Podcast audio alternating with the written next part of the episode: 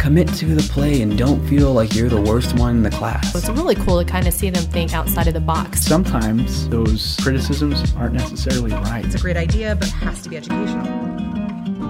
Hello, everyone, and welcome to the Green Room. I'm your host, Wesley Schofield, and I'm sitting here with Maiah Wynne, one of our live on stage guest artists for the 2019 2020 season. Say hello. Hello.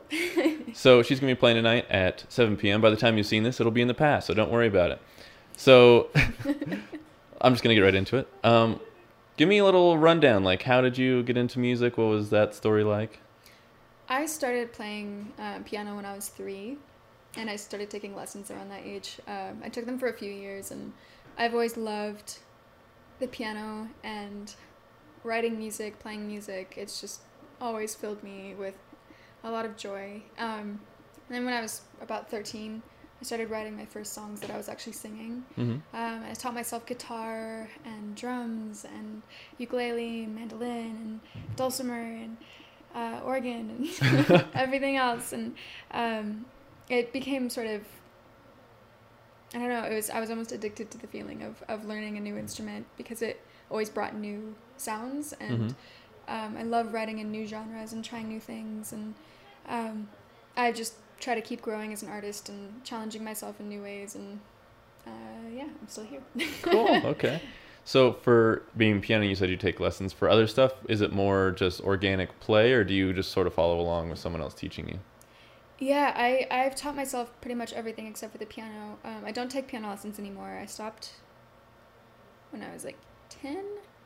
Um, but yeah, everything I, I teach myself or I'll watch videos on YouTube. Mm-hmm. Uh, and I love playing around with things. And, and once you learn a couple instruments, you s- start to see patterns in other Mhm. instruments. You know, it's the same notes, just created in different ways. You Yeah. know? And uh, it's really fun to find those through lines. Um, yeah, I think it's it's pretty free flowing, creative process. Interesting.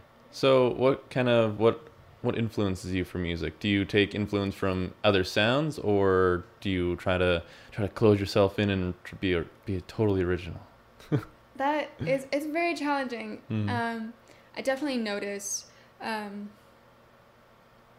obviously, everybody wants to be original and they want to create music that nobody's ever heard before, but it's really hard. There's over, I think, 80 million songs on Spotify alone. Dang, yeah. Um, there's a lot of music out there. hmm And statistically, it's going to just get harder and harder to be original. There's only so many notes that Yeah. you can create and only so many patterns. But I think originality really comes from you and your emotion. Um, I think even if you're playing, I think you and I could play the same exact song, hmm and the way that you would perform it, the way you would connect with it, is very different than the way that I would. You know, and I think that's where the originality comes from is your personal story, your personal emotion and influence on a song rather than trying to create something that nobody's ever heard before. I think it's really about showing the world what makes you an individual, you know? Um, yeah. that's I love that. Wow. So, who inspires your sound? Like, where where do you get your influences from? That's a good question. Um, I listened to a lot of Radiohead growing up, uh, but I also really enjoy Norah, Norah Jones, Florence and the Machine, uh, the Beatles, um, Ingrid Michaelson, uh, Iron and Wine. Um, I listen to everything. I, I, I feel like I've been slacking on the listening to music since Mhm. I became a professional musician.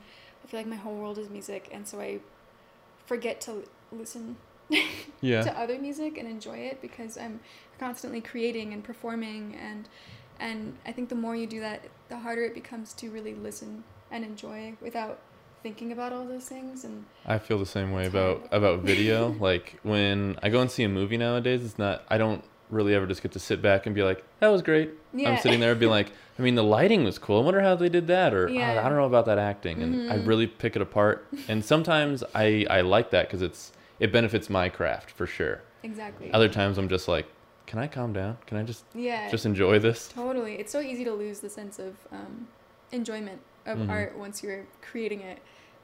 Uh, it's so hard. But I'm trying to get better at it. I'm trying to get better at just listening and enjoying and appreciating art because there's no wrong way to create music. I Mhm. really believe that. I think there's no there's no right or wrong way to do it. If you're getting something out of it, if you're creating something that makes you happy, then that you know that's what it's about. For sure. Yeah. You're doing it right. So I guess building on the topic of now that now that you kind of are a musician for a living, yeah. Is is it playing like when you're at home? Is it more of like you're practicing your training, or are you just like playing for fun? How has that relationship changed? Um, I definitely.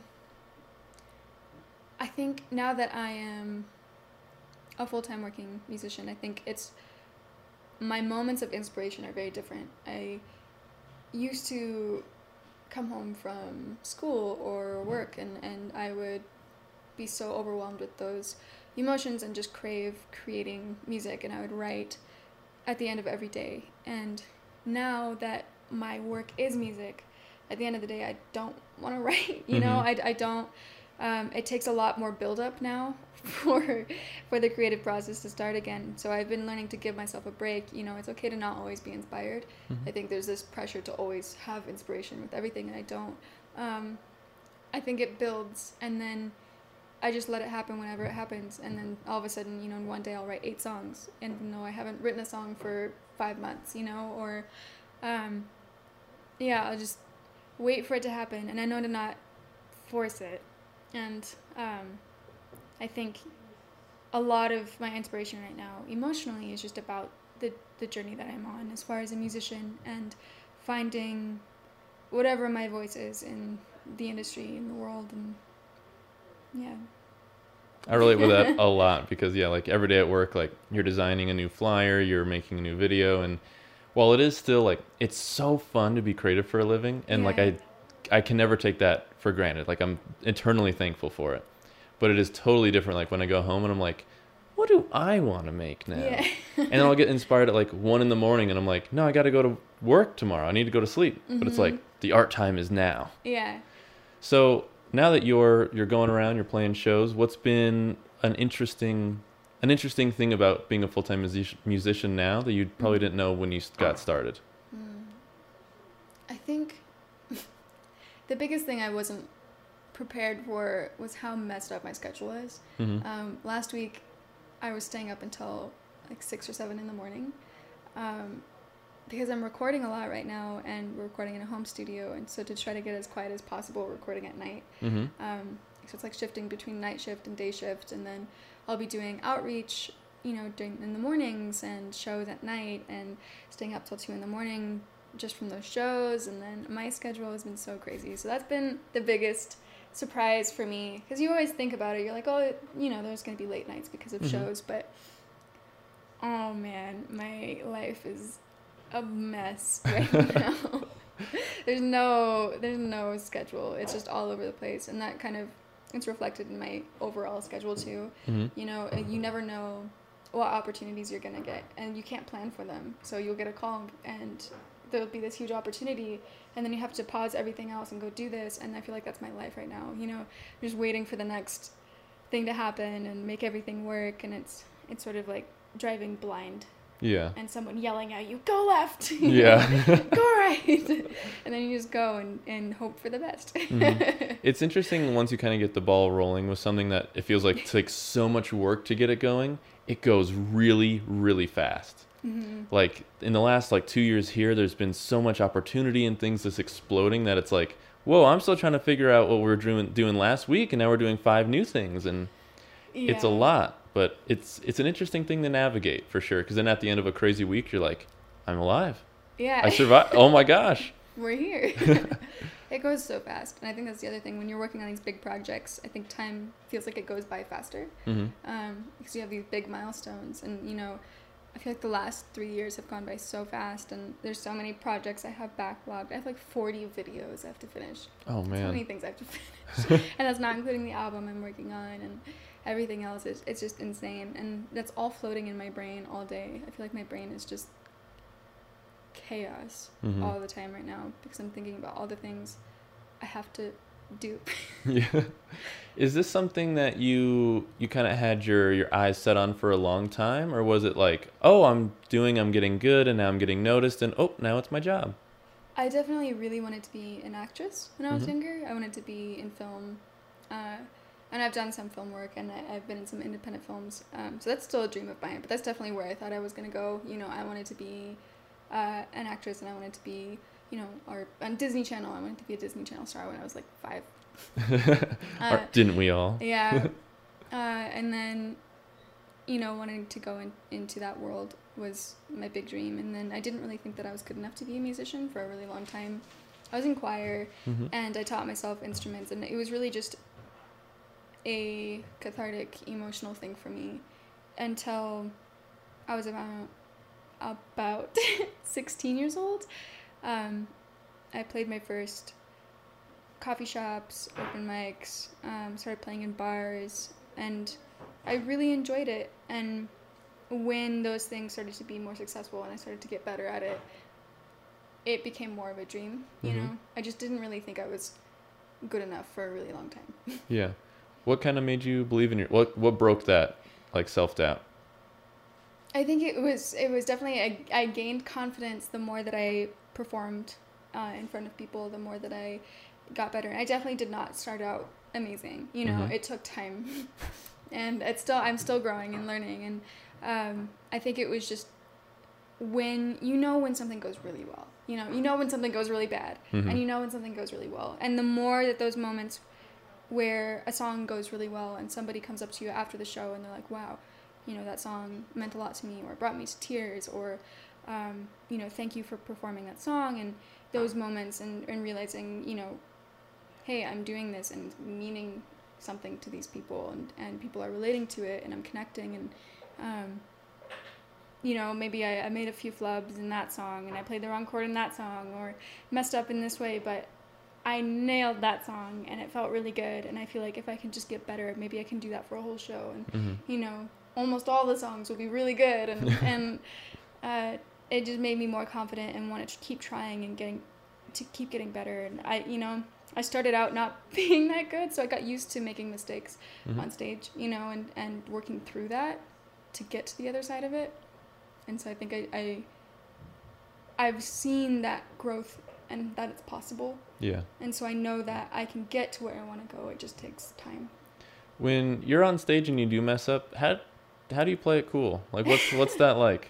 It's hard. I think you just have to be okay with laughing at yourself Mhm. and um, acknowledging it. I think the most awkward thing is when people make a huge mistake and then pretend like it didn't happen. And then their face turns red, and then everybody feels awkward, and the audience feels awkward, and it's Mhm. just this collective awkwardness. And I think one of the biggest things about it is just acknowledging it, even if it's with a little laugh or, you know, making it something that you and the audience are like, oh, yeah, this just happened. Mhm. That's okay. I think I've, I've I've mentioned it before on the podcast. uh, Like when you kind of get to put out your own insecurities out front, like when you're the one to address it. hmm Literally, everyone is just they can't hold it over you anymore. So it's just like, haha, we just shared a, a little moment. Look yeah, at that. exactly. And it makes you human. Yeah. Yeah. So going like from not being this your job to this being your job, what would what would be some stuff you would tell someone wanting to get started who wants this to be their job? I think one of the biggest things I've seen in the industry in both music and film um, is that there are people who believe in themselves right away and they put in the work behind themselves. And then there are people who don't believe in themselves enough. They want to do these things, but they don't think that they're good enough. And so they wait and they wait and they wait and they wait and they use their time, all of that energy inside them supporting other people instead Mm-hmm. um, and being on the sidelines. And I think the most important thing you can do is to take the risk of believing in yourself because you're putting in that effort and that time anyway, whether it's for yourself or for somebody else. So you might as well be learning and growing as an artist yourself and believing in yourself and putting that time and that energy and that money and all of that effort behind your own dream because then in 10 years from now instead of being like the most amazing support in the world you'll Mhm. be the most amazing you in the world you know so i guess that would be my advice that's some strong. That's some strong advice for sure. Because I've seen that a lot, especially like I've known a lot of people who say, "I really want to," but and then there's a list of things, and Yeah. then it's like, well, if I help you do X, Y, and Z, well, then will you do it now? And they're like, I don't know. But once you do kind of see someone being like, you know what, I'm just gonna try it, see what happens. yeah. Amazing things happen. Exactly. Well, and if you think about it, there's so many things. Like, I think we hold ourselves accountable to this really high standard, Mhm. and we think, oh, we can't, I can't be a musician unless I'm at least this good. You know, I'm not as good as X, Y, Z, so I couldn't be a musician. But then you think about, like, there's people out there who are just barely starting, but they're out there and they're putting themselves out there, even though you know maybe it's not very good. Maybe they mess up twenty times, but Mhm. they're out there, and they the only difference is that they're they're believing in themselves and they're taking that risk right away, you know. And I think you just gotta you gotta take that jump and you gotta do it. Um, I have a friend who I really believe in, and uh, she's a writer. But her whole life, she's been doing other jobs because she doesn't believe that she could be a writer, you know. Mhm. And she's so good, and it's just about it, taking that, and that step is hard. So find a way to make the step, and and it's really surprising to me when you do take that step and things start falling into place because Mhm. it's you know you know in your gut what you're supposed to be doing, and Yeah. um, it's just really hard to all the unknown is hard and the idea of possible failure is hard but um, i guess once you've failed enough times then it's not so scary anymore like failure isn't that bad you Mhm. know failure means that you tried and failure means that you believed in yourself enough to try um, and there, I was reading something about about confidence and how to build confidence, and there's this thing called like a hundred a hundred days of of uh, rejection, Mm-hmm. um, and that you just go around and you ask people ridiculous things that they have to say no to, so you get used to the idea of rejection, and Yeah. it becomes easier to be confident because rejection isn't so scary Mm-hmm. anymore.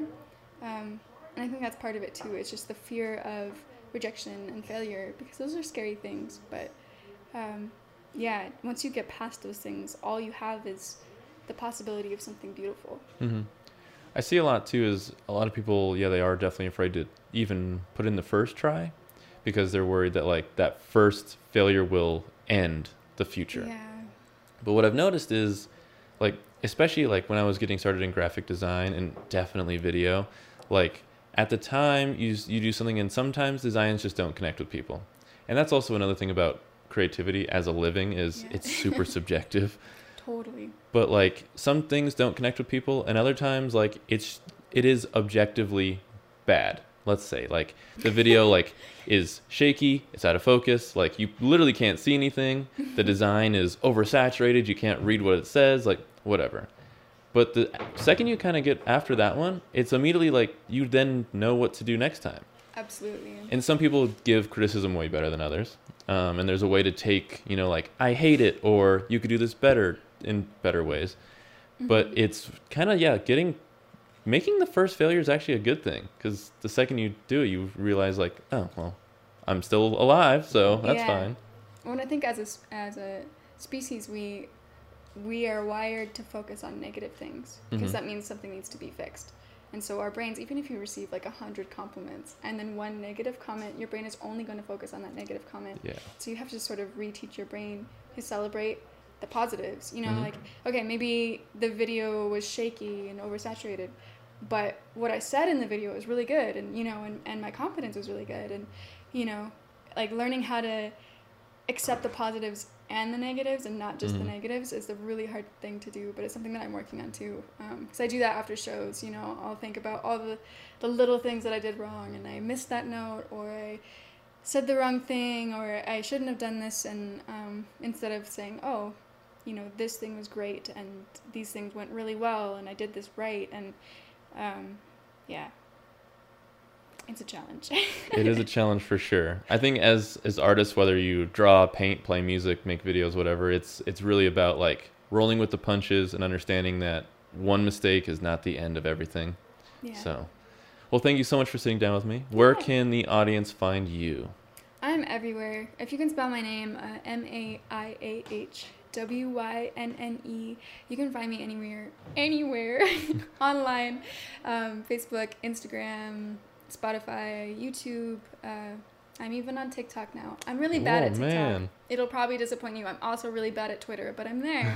um, uh, so if you want to see my horrible tweets or boring TikTok account, um, find me. I hope you get a million followers from this. me too. Well, I'm excited for your show tonight, and thank you again for sitting down with us. Yeah, thank you so much for having me. And cut. There